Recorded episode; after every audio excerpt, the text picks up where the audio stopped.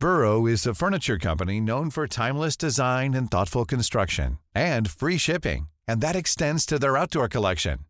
Their outdoor furniture is built to withstand the elements, featuring rust-proof stainless steel hardware, weather-ready teak, and quick-dry foam cushions. For Memorial Day, get 15% off your Burrow purchase at burrow.com slash ACAST and up to 25% off outdoor. That's up to 25% off outdoor furniture at burrow.com slash ACAST.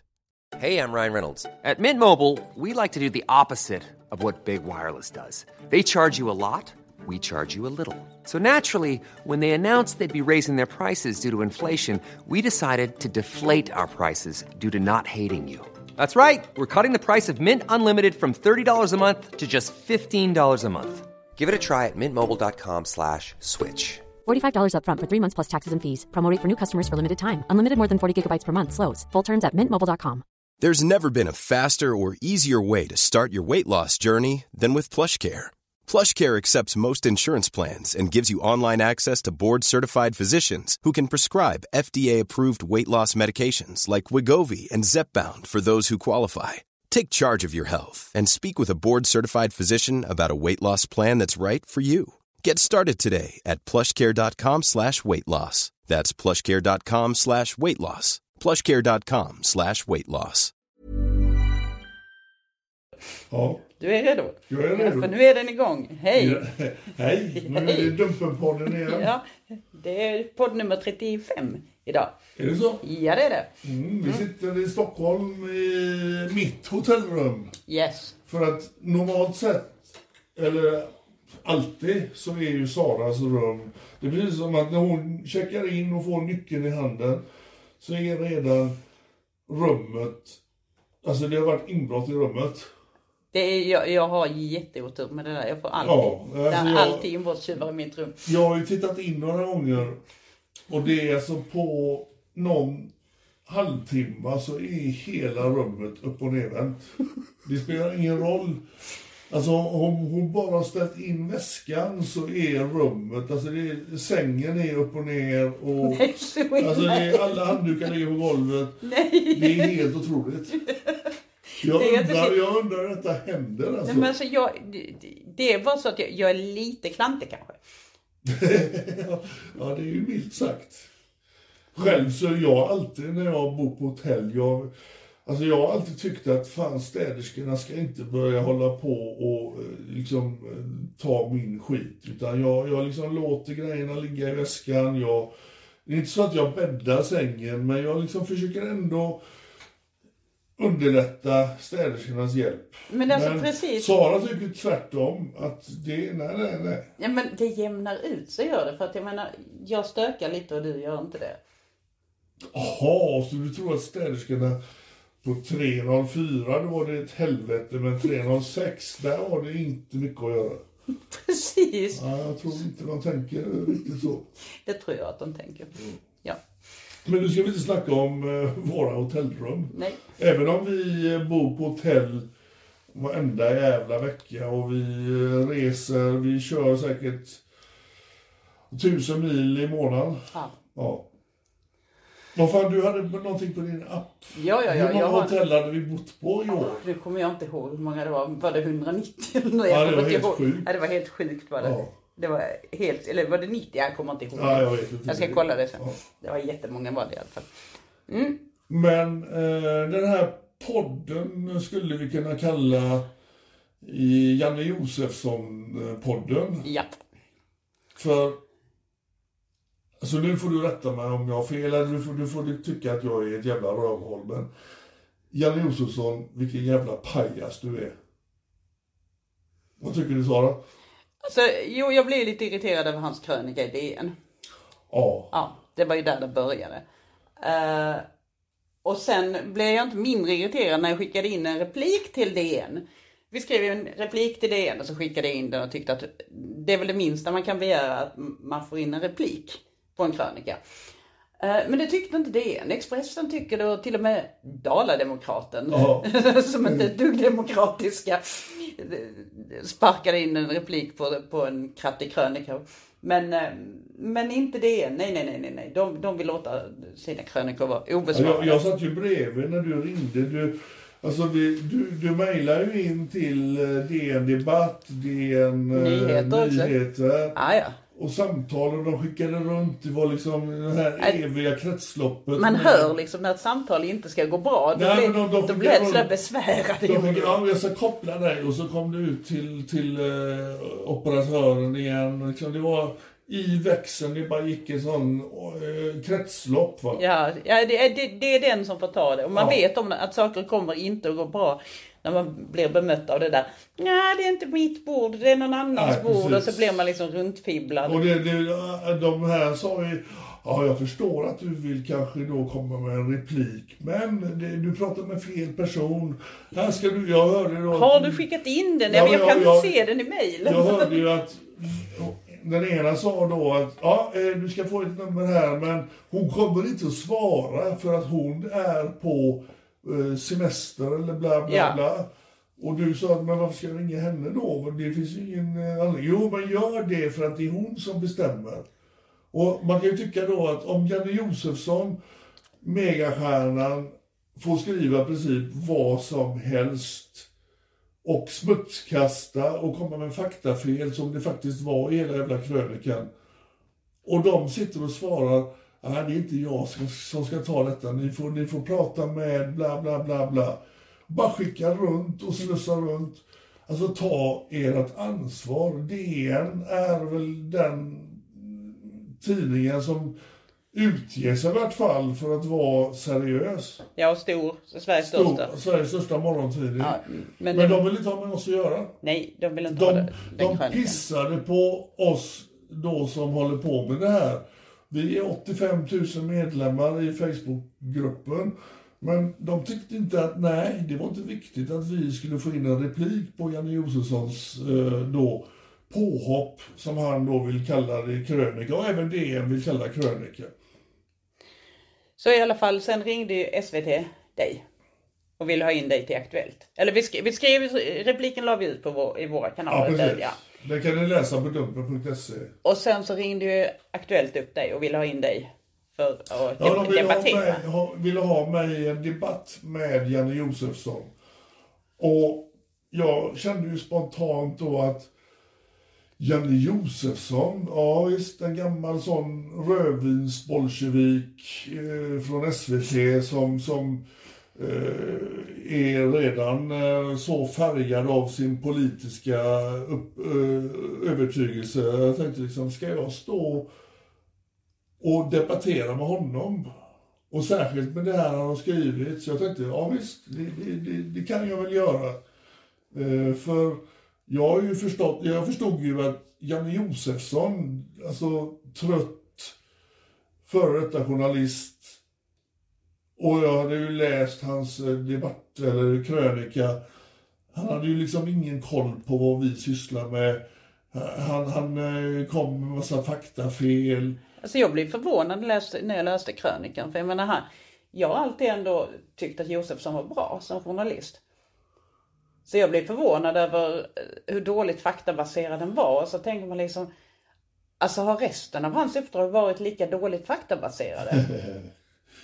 För att, alltså jag, jag blev nästan rädd där att, och tänkte liksom att om det här stämmer så lite om det som vi gör, att han har så lite koll på det här med, med situationen om barn och ändå ska ge sig in i debatten. Så hur dålig koll har han haft tidigare? Ja, men det, det är det som märkligt, att han vill ge sig in i den här alltså, världen och verkligheten som vi jobbar med, som vi då springer på varje dag. Att han vill sticka in huvudet och bara göra bort sig så jävla totalt. Det är ju, det är ju, alltså det är, jag förstår inte. Men jag kan ju säga så här att jag är ju från samma stad som Janne Josefsson. Eh, jag kan inte säga att jag känner Janne J. Eh, inte, alltså jag vill inte ens känna Janne J. Men jag har ju sprungit på honom i vissa olika sociala sammanhang. Och jag har ju även sett då Janne J's eh, reportage som han har gjort då i Uppdrag granskning. Han har liksom gett sig på folk eh, eh, liksom i olika branscher. Han har sparkat in dörrar. Han har gått in och rotat och, och kört upp eh, kameran i arslet på folk och utgett sig för att vara då en, en, en eh, samhällets eh, rättskipare. Och mitt personliga, min personliga uppfattning om Janne Josefsson är ju att eh, jag minns så väl, jag träffade Janne för ett tiotal år sedan eh, på en, en, en 50-årsfest. Eh, Lasse Kronér fyllde 50, jag tror det var på hans fest. Och där står Janne J, Janne Josefsson, och han eh, eh, påpekade för mig, för jag, jag har ju då ett brokigt förflyt, förflutet. Jag, jag eh, är idrottsman, jag känner många eh, konstiga människor. Eh, kvällspressen har ju då gottat sig i att jag är en väldigt lätt person att göra rubriker på och eh, till exempel Expressen har ju då under många år använt sig av rubriker och löpsedlar där jag då eh, känner kriminella människor. Eh, jag vet att GT och Expressen då använder detta under många år. Patrik Sjöberg hyllar sina vänner i Hells Angels. Patrik Sjöberg tar inte avstånd från Hells Angels. Och när jag träffade Janne Josefsson på den här festen, då säger han till mig att Patrik, det är ju pinsamt att du, du eh, känner och, och, inte tar avstånd från de här människorna i Hells Angels. Och jag har ju haft väldigt många olika eh, kompisar från olika områden i livet och jag har aldrig tagit avstånd till dem som jag känner. Jag behöver kanske inte umgås med dem i, i den utsträckningen men i det här fallet då säger Janne Josefsson till mig att du, de här snubbarna i Hells Angels, de är livsfarliga. Och jag sa, men Janne, Janne, jag, jag är inte med i Hells Angels. Jag har ingen eh, uppfattning om vad de sysslar med. Att jag har vänner inom klubben, det, det är liksom inte samma sak att jag kanske håller med om vad de sysslar med. Då säger han, du, du ska veta det när Hells Angels skulle etablera sig i Sverige, då gjorde vi flera reportage om Hells Angels. Vi satt utanför klubben i Helsingborg mitt i natten och vi skulle filma dem och vi, vi satt där. Och då kommer det ut fyra, fem personer med eh, rånarmasker eller då skidmasker på sig. Och en av dem är din kompis Thomas Möller som är president. Och jag bara, vänta lite nu, vad är det du säger till mig? Uh, ja, och jag såg de här hemska ögonen som stirrade på mig. Jag blev så rädd så jag höll på att skita ner mig. Och jag sa, men vänta nu lite Janne. Uh, ja, jag känner ju Thomas Möller. Jag är liksom polare. Så att jag ringer upp honom och kollar det här. Så jag tog i telefonen och ringde upp Thomas och sa, du vad fan jag står här med nu Janne Josefsson, stjärnreportern, grävande liksom gud på SVT. Han säger att han, han höll på att skita ner sig, att du kom utspringande med ett basebollträ och skulle slå ihjäl honom. Och då säger Möller till mig, ja okej, okay. men nu är det så här att jag var inte ens i Helsingborg då. Eh, jag kan ställa upp i en vittneskonfrontation med skidmask på mig. Om han känner igen mina hemska ögon. Om vi är fem eller tio i den här konfrontationen. Jag kan garantera dig att han inte känner igen mina ögon.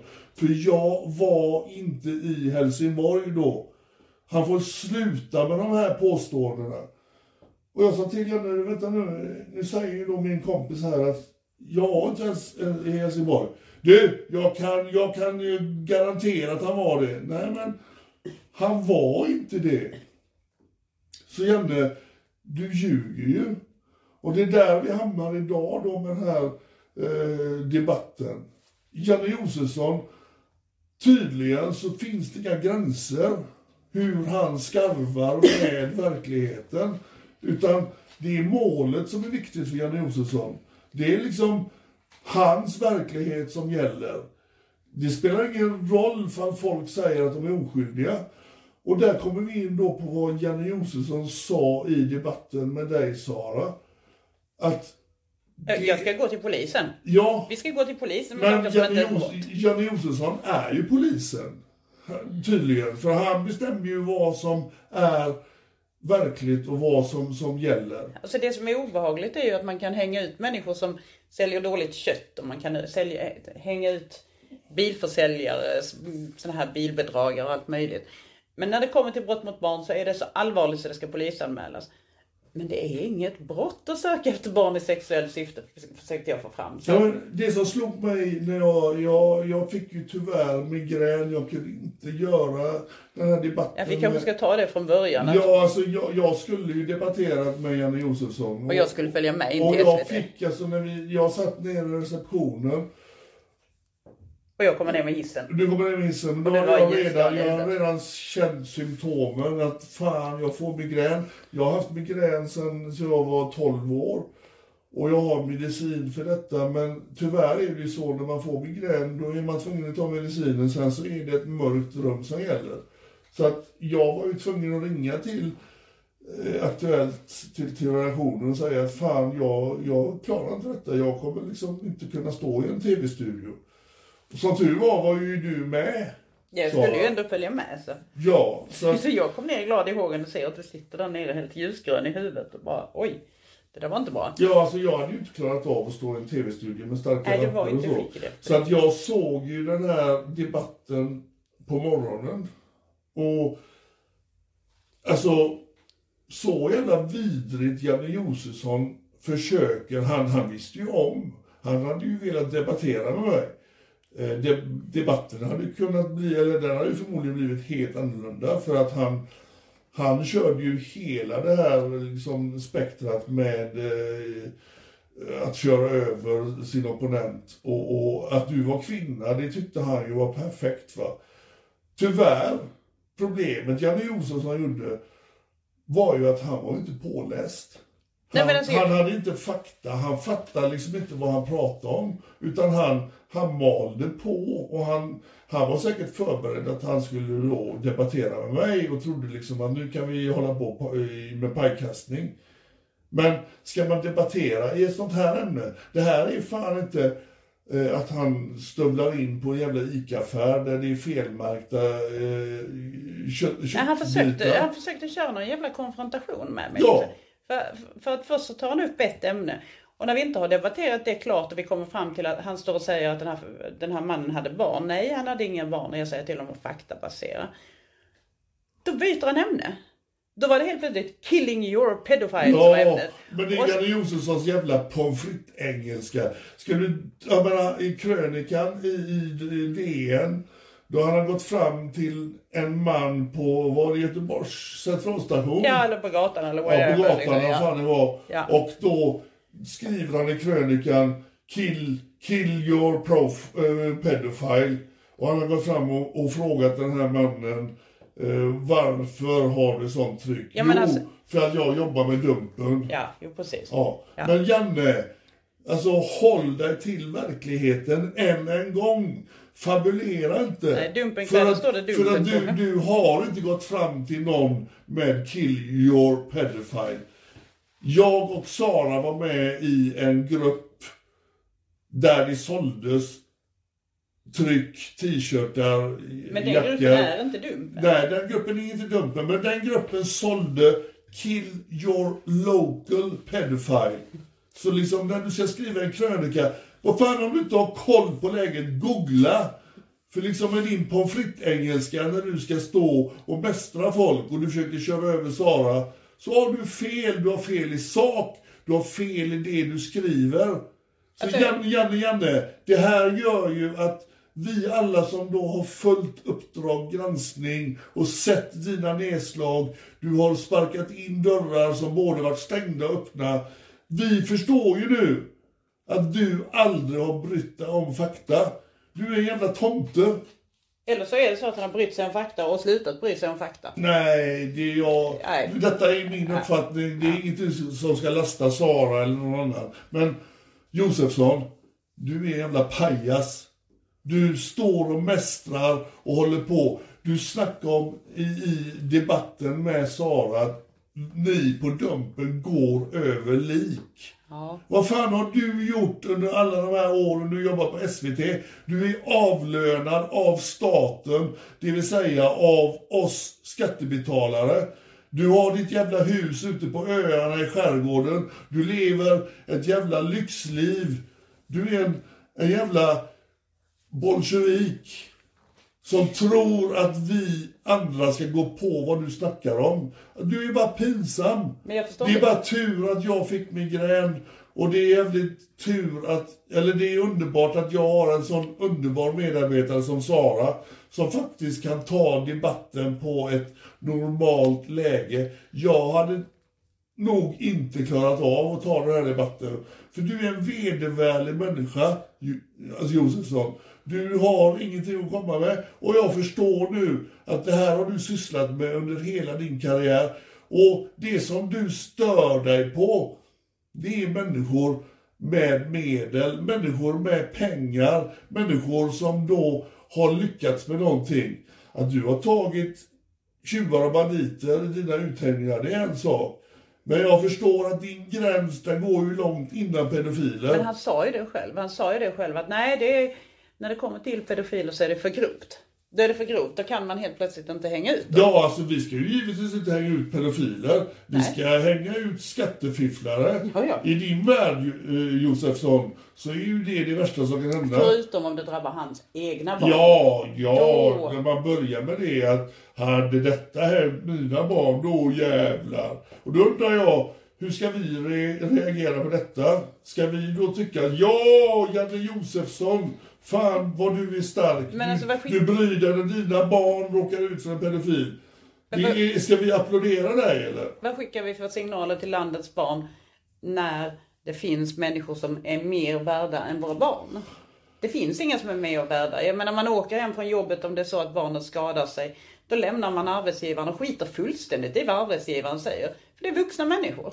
Ja. då skiter man fullständigt i vad arbetsgivaren säger och så lämnar man jobbet och så åker man hem.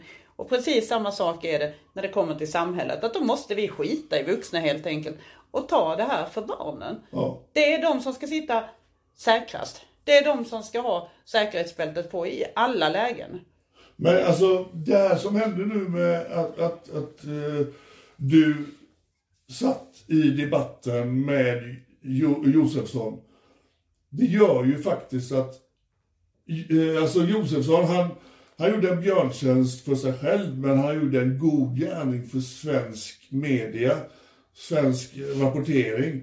För det här är ju faktiskt hur vi har blivit bemötta utav media i, i allmänhet från Sverige. Ja, ja, man säger, Liksom, ja, men att, grooming är vi, att, brott liksom. ja, men att vi ska då vi ska tänka på, som Josefsson tycker då, att eh, eh, proportionerna och, och allting blir för stort för pedofilen eller då den, den misstänkta.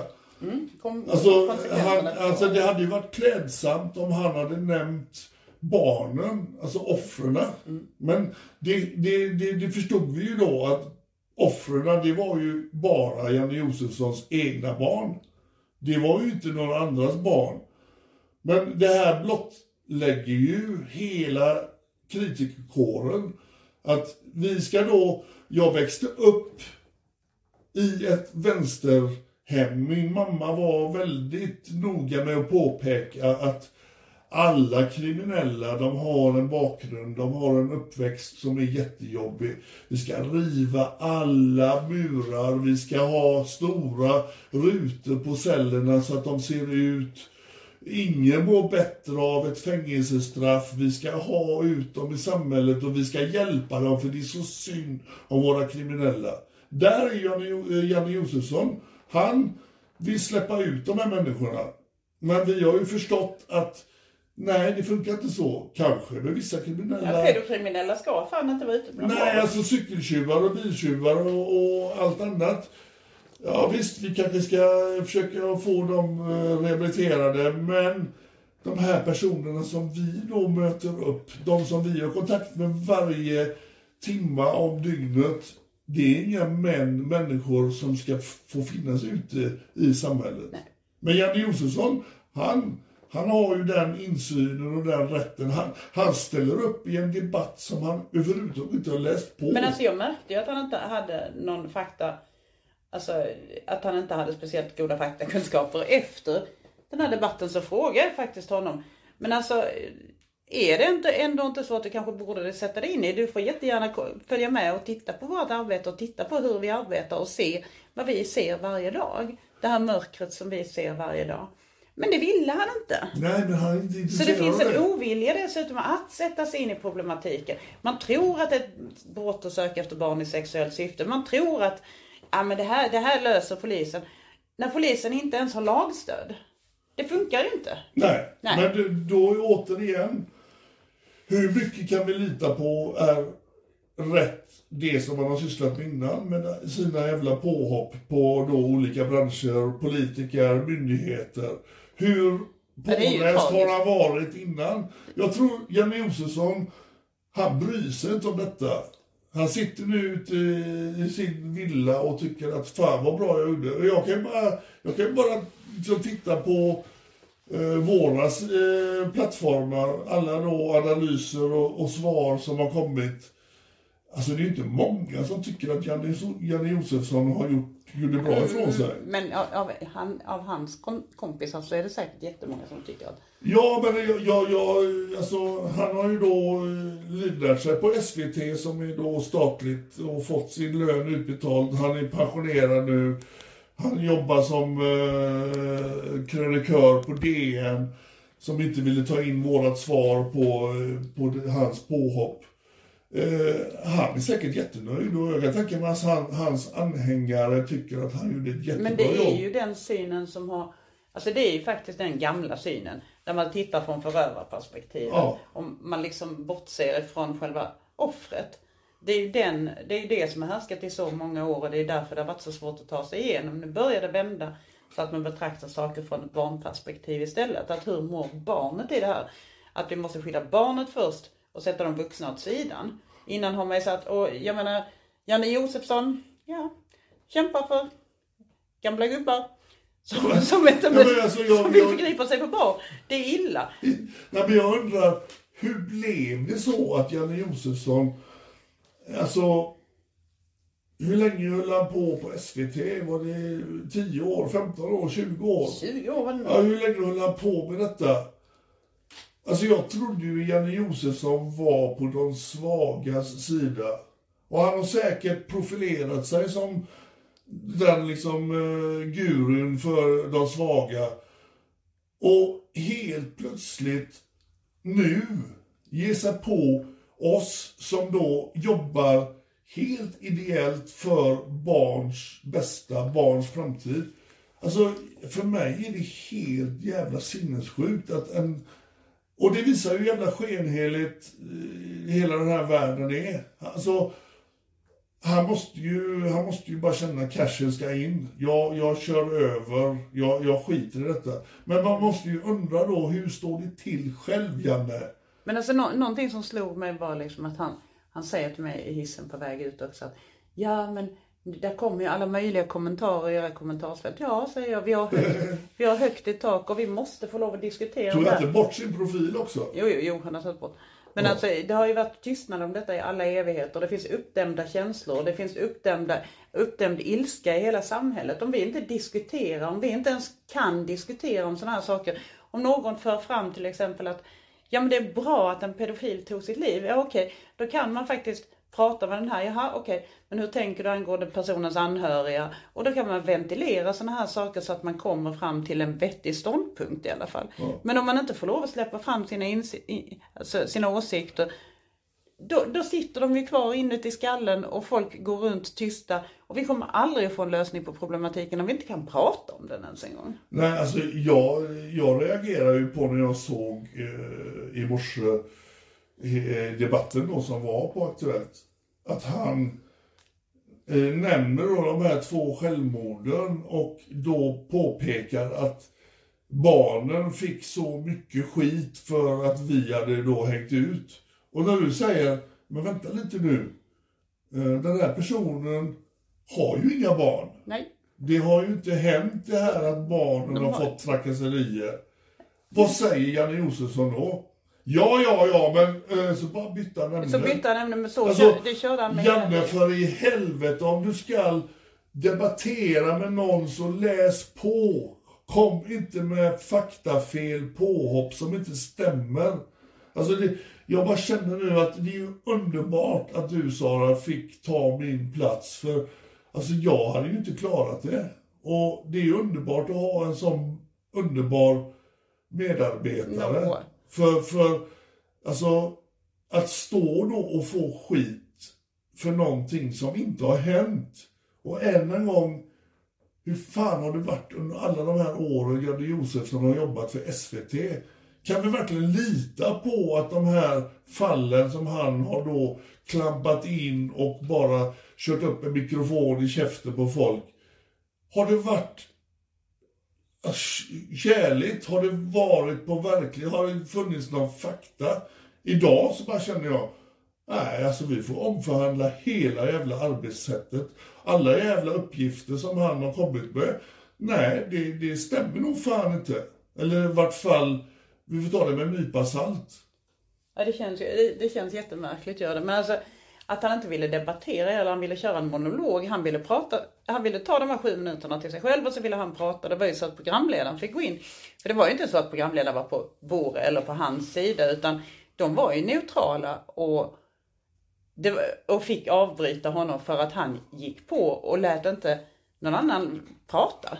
Kan det, vara, kan det vara att du är kvinna? Kan det vara så att han eh, är van vid att köra över kvinnor? Jag vet inte. Jag har ingen aning. Men jag, jag menar, jag, jag har ju sett det en gång tidigare i Publicistklubben när man körde över en kvinnlig journalist som dessutom är enligt mig en av Sveriges knivska, mest knivskarpa skribenter, Ekis Ekman. Ja. Där man körde över henne totalt alltså.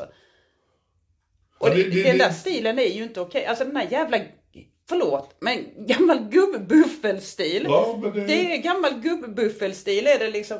Okej, man sätter en postisch på skallen och sen så blir man liksom King Coola. Ja, har han en postige? Jag vet du, du, du sa det till mig när du hade, stått, du hade stått i studion och tittat på hans hårfäste. Är det så att Josefsson har en postige på sig? Har han en peruk? Jag vet. Alltså när du visar mig, du, du, du visade en bild och det ser ut som han är en sån eh, engelsk domare som har på sig den här vita jävla eh, peruken. Är det så? Tror du att Janne Josefsson har en Jag postige? vill inte ta upp det Jo, här. ja, jag kan inte, jag kan inte låta bli. Jo, alltså, Det kan vara den stora frågan till er lyssnare. Alltså, jag- Har Janne Josefsson en postige? Och varför i så fall? alltså när jag stod där. Så liksom, det, det som verkligen tog mitt fokus det var ju... Alltså, för, för, Men det kan vara hans sätt att lura liksom in i debatten va? Ja, ja alltså det, det fick en väldigt konstig känsla där. Men, men alltså det, det, det, så- det som tog fokus väldigt mycket var ju att när jag Att han har en postige. Ja, faktiskt. Och sen när jag skulle hoppa in i taxin härifrån så kände jag liksom hur det brakar till i byxan och det var ju, byxan sprack liksom.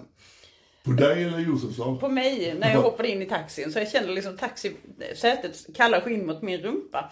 Jag bara tänkte, hur fan ska detta gå egentligen? Och jag hade ju inte någon jättelång blus på mig heller, men jag tänkte skitsamma. Det spelar ingen roll alltså. Om jag så ska visa arslet i tv så ska vi nog debattera jag och Josef. Titta på ditt arsle då. det vet jag inte. Ingen aning. Jag hade inte ögon i nacken, men han gick bakom mig och det var nog väl synligt du, tror du, jag. du sa till mig att han var väldigt annorlunda innan sändning och Ja, det var efter han. sändning. Alltså jag, jag, jag, när jag kom in där så kände jag mig direkt ganska osäker. Och de sminkade och sådär liksom. Och, alltså jag kände mig osäker. Han var ju säker och hemma i huset liksom. Och det märkte man på honom. Han, bara, han gick runt och var ganska stöddig. Eh, och sen efter debatten då var han mer sådär glättig och lite inställsam mot folk. Liksom. Han, han betedde sig annorlunda och då pra- innan debatten så pratade han med mig men han var liksom överlägsen och hade eh, förde anteckningar när jag sa någonting. Jag tänkte bara, vad fan håller han på med? Han sitter och antecknar vad jag säger. Och sen efter debatten då så, så pratade vi liksom. Men eh, Ja, nej, han var sådär glättig och lite, lite inställsam mot folk. Men alltså, ja, alltså hans hårfäste, det, det var liksom det som Det var prestige. Nej. Du, en, gång, eh, ni som då eh, lyssnar på detta. Har Janne Josefsson prestige eller har han inte? Patrik, vi skulle inte Det är ta den stora det. frågan. Vi skulle inte ta upp det. Nej men det, det alltså. Ja, jag hörde ju detta att han hade då fört anteckningar, anteckningar och så innan ni gick in. Och man kan ju då önska att han borde ha anteckningar om andra saker. Ja. När liksom vi pratar om ett så viktigt ämne som då sexuella övergrepp bar- mot barn. Men man förstod ju med liksom hans entré och hans första meningar var att hade det hänt mina egna barn, då jävlar. Men sen så tystnade det bara. Va? Så att sen hade han absolut ingen förståelse för det vi sysslar med. Utan det vi sysslar med det är då häxbränning. Och, Men det är klart, men det, det är klart han kanske inte förstår. Han sitter... Ja men alltså, ja, jag har tittat på väldigt många dokumentärer om häxbränning och häxbål och allting. Janne, det har ingenting med det att göra. Alltså då var det ju massa påhittade saker där liksom om du tittade på en katt så var du häxa. Om du, om du, alltså det var massa men det är, påståenden. snar, det är ju snarare utsatta som är ut, så, Ja, men alltså du, spott, utsatta du spottar ju utsatta i ansiktet när du håller på med de här grejerna. men det, alla- det är ingen häxjakt, utan det är ju så att utsatta blir inte trodda. Alltså utsatta får leva i ett helt liv i utanförskap. Och du vill få till att konsekvenserna för förövare är för stora. Men alltså, Skäms på dig. Du borde, du, du, alltså, ja, jag är irriterad va. Alltså, alltså, du, du ska fan inte hålla på och förödmjuka och förolämpa alla överlevare.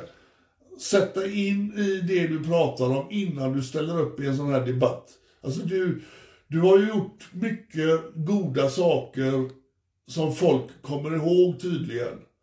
Jag har en skev inställning till dig på grund av att jag har genomskådat din bluff. Men det finns ju många andra som tycker att du har gjort väldigt bra saker.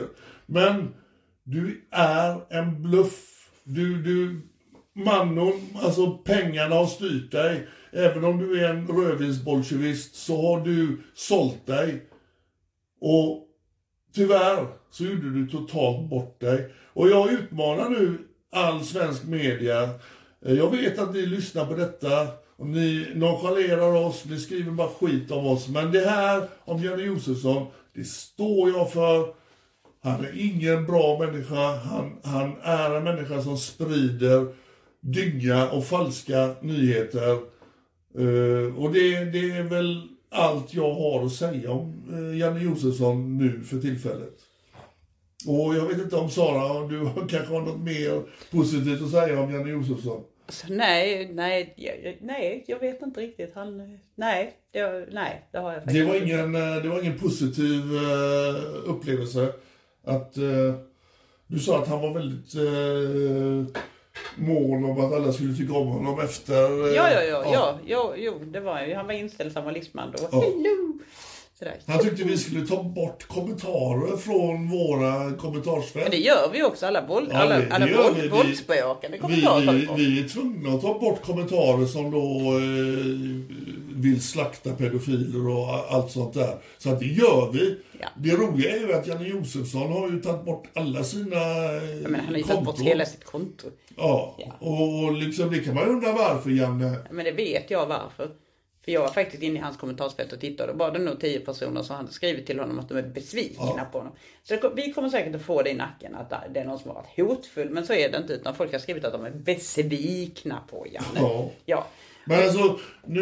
Eh, Och jag förstår att de är besvikna. Jag är också jävligt besviken på att en av landets så kallade främsta journalister inte vill sätta sig in i problematiken med sexuella övergrepp när vi faktiskt har full tillgång till, ja, landets pedofilforum. Alltså jag vill ju nu påpeka då att jag kanske har varit lite för tuff och lite för hård så, men det är ju så här att vi har ju kontakt med de här männen dagligen. Vi ser den här mörka världen. Eh, jag har jobbat med de här frågorna i, ja, i snart 15 år. Och jag vet ju hur våra barn blir utsatta för det här. Alltså varje minut. Och därför så tycker jag det är jävligt märkligt att Janne Josefsson ställer sitt namn och ställer upp i debatter som han då inte är påläst på och han inte är intresserad av. Och jag kan ju bara undra, varför vill du vara med i TV, Janne? Du har ju varit med hela ditt liv. Varför ställer du upp och är så jävla offside? Det är det som är frågan. Därför kan jag bränna på lite här nu. Och jag kan göra, ge en utmaning till resten av svensk media.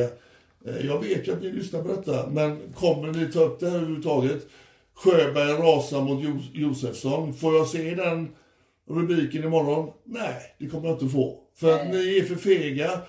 Lika feg som Janne Josefsson är så är ni också fega för detta. Men vi har väldigt mycket folk med oss. Och vissa, viss, vissa kallar det sekt, vissa kallar det en, en, en eh, medborgargarde. Nej, det handlar inte om det. Vi vill barns bästa. En sak som jag vill ta upp och som jag också pratade med Josefsson på vägen ut är ju att är det konstigt om det föds konspirationsteorier. Det är ju inte konstigt när hela pressen, alltså min personliga åsikt är ju att journalisterna tycker att det är jobbigt att sätta sig in i problematiken. Det, det är jättejobbigt och det är svårt att ta sig in i nätverken också. Och det är jättejobbigt att komma in i det här och det kräver mycket psyke. Och då är det kanske lättare att skriva om någonting annat, kanske lättare att sätta sig in i någonting annat. Men när hela pressen alltså inte sätter sig in. Man kan gräva i allt från köttfärs till bilar och det är helt okej. Men ingen gräver i det här med barnen och när man gräver i det här med barnen så blir man liksom utpekad, svartmålad. Så är det konstigt om det blir konspirationsteorier? Jag är ingen konspirationsteoretiker utan jag tror helt enkelt att det rör sig om att Sveriges journalistkår är ena lata skrivbordsjournalister som gärna sitter vid sitt skrivbord och inte vill ha no någonting på näthinnan när de går hem, går hem från jobbet. De vill inte höra ett barnskrik och torterade barn ringande i öronen när de går hem. Då är det mycket bekvämare att rapportera om hamburgerkiosken i Säffle. Oh. Men alltså, vakna. Sveriges journalistkår, vakna. För det som våra barn får uppleva, det är inga konspirationsteorier. Och det är inte konstigt om folk tror att ni är pedofiler och kallar Janne Josefsson för pedofil. När ingen engagerar sig. För det ser jävligt konstigt ut när ingen engagerar sig. Ja, men det är ju så. Om man inte tar ton, om man inte nämner det, ja, då är det ju lätt att folk tycker att du är en pedokramare eller att du har en egen agenda. Men det är ju, det är ju de själva som föder den här... Ja, ja. Det, man gör, Tystnaden Tystnaden, ja, tystnaden gör det ju det här liksom att människor börjar tänka, men vad beror det på att ingen tar upp det år ut och år in? Och föräldrar till då utsatta barn tänker, varför står det ingenting om det här i tidningen? Det är ju så gigantiskt problem. Ja. Alla som vet om att deras barn får snoppbilder i telefonen vecka ut och vecka in. Varför är det ingen som skriver om det? Varför är det ingen som sätter sig in i det? Och då blir det lätt att man tänker, ja men är de pedofiler? Nej, utan det är ena lata jävla De är, Hamburgerjournalister. rädda, de är ute efter att eh, min, min, det jag skriver i tidningen, det ska generera klick. Ja och sen, sen är det ju så också att det svider för det märker ju vi att, att vi får ta så mycket kritik när man skriver om det här. Att Ja. vi, vi får ta så mycket kritik för det så, så att mm, tydligen så, så ska man inte skriva om det för det är Men det obehagligt. är det som idag, vi, vi har varit ute nu på en sväng här i Stockholm. Vi har tagit två personer, Yes. två män som har sökt efter barn i sexuellt syfte. Eh, vi, Ingen av dem har begått några brott. Nej, ingen av dem har begått ett brott. Bara att de har dykt upp på, på ett ställe där de har bestämt träff. Och de, de då förväntar sig en 13-åring och så Ja. kom vi då medelålders eh, istället. Ja.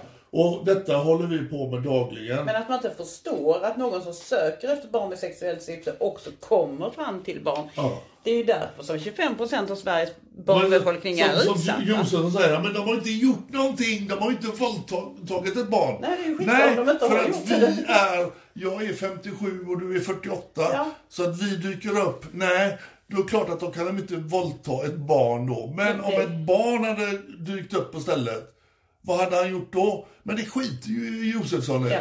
Han, han bryr sig inte om det. För han vill att polisen ska sköta det. Men som du sa då, men det är ju inget brott. Vi kan inte anmäla det. Jo, jo, men ändå. Du kan ju gå till polisen ändå. Ja, men alltså Josefsson, för helvete. Det är liksom vakna upp. Ställ inte upp i debatter som du inte är påläst på. Nej. Håll på med dina jävla felmärkta köttfärser och, och sånt skit. Men håll inte på med sånt som folk kan. Nej. Du, du är en tomte. Jag menar om han har läst på i två veckor om köttfärs och du har läst i 15 år om övergrepp. Precis, och jag har en historia med egen, eh, alltså, att varit utsatt. Så att du liksom då försöker att- stå och, och bara för att du är en stjärnreporter från SVT, att det ska liksom då gälla. Nej, det gör inte det. Nu känner jag att vi måste runda av här för att jag, jag går upp i varv när jag tänker på en sån människa som eh, Ja. Josefsson. Du har en, en, en, en mycket mer positiv inställning till eh, en sån som, som honom, men jag kan tyvärr inte... Nej, jag har väl ingen positiv inställning. Nej, jag är ingen diplomat i detta ämnet. Så att, eh, ja, som sagt, utmaning till resten av svensk media. Eh, jag vet att ni lyssnar. Eh, ni slänger skit på oss i tid och otid. Eh, vi gör det. jag bjuder gärna på att Sjöberg rasar på stjärnreportern Josefsson. Eh, jag vill att hans påståenden och eh, eh, uttryck ska bli eh, även då skrivas i media. Men jag misstänker att ni inte kommer göra det. Nej. Så eh, jag känner att vi avrundar här nu. Eh, Josefsson, du är en rövhatt. Jag står för det. Hej då! Even on a budget, quality is non-negotiable. That's why Quince is the place to score high-end essentials at 50 to 80% less than similar brands. Get your hands on buttery soft cashmere sweaters from just 60 bucks, Italian leather jackets, and so much more. And the best part about Quince, they exclusively partner with factories committed to safe, ethical, and responsible manufacturing. Elevate your style without the elevated price tag with Quince. Go to quince.com slash upgrade for free shipping and 365-day returns. Planning for your next trip? Elevate your travel style with Quince. Quince has all the jet setting essentials you'll want for your next getaway, like European linen, premium luggage options, buttery soft Italian leather bags, and so much more. And is all priced at 50 to 80% less than similar brands. Plus, Quince only works with factories that use safe and ethical manufacturing practices. Pack your bags with high-quality essentials you'll be wearing for vacations to come with Quince. Go to quince.com slash pack for free shipping and 365-day returns. Hi, I'm Daniel, founder of Pretty Litter. Did you know cats tend to hide symptoms of sickness and pain? I learned this the hard way after losing my cat, Gingy. So I created Pretty Litter, a health monitoring litter that helps detect early signs of illness by changing colors, saving you money and potentially your cat's life. Pretty Litter is veterinarian developed, and it's the easiest way to keep tabs on your fur baby's health right at home. Go to prettylitter.com and use code ACAST for 20% off your first order and a free cat toy. Terms and conditions apply. See site for details.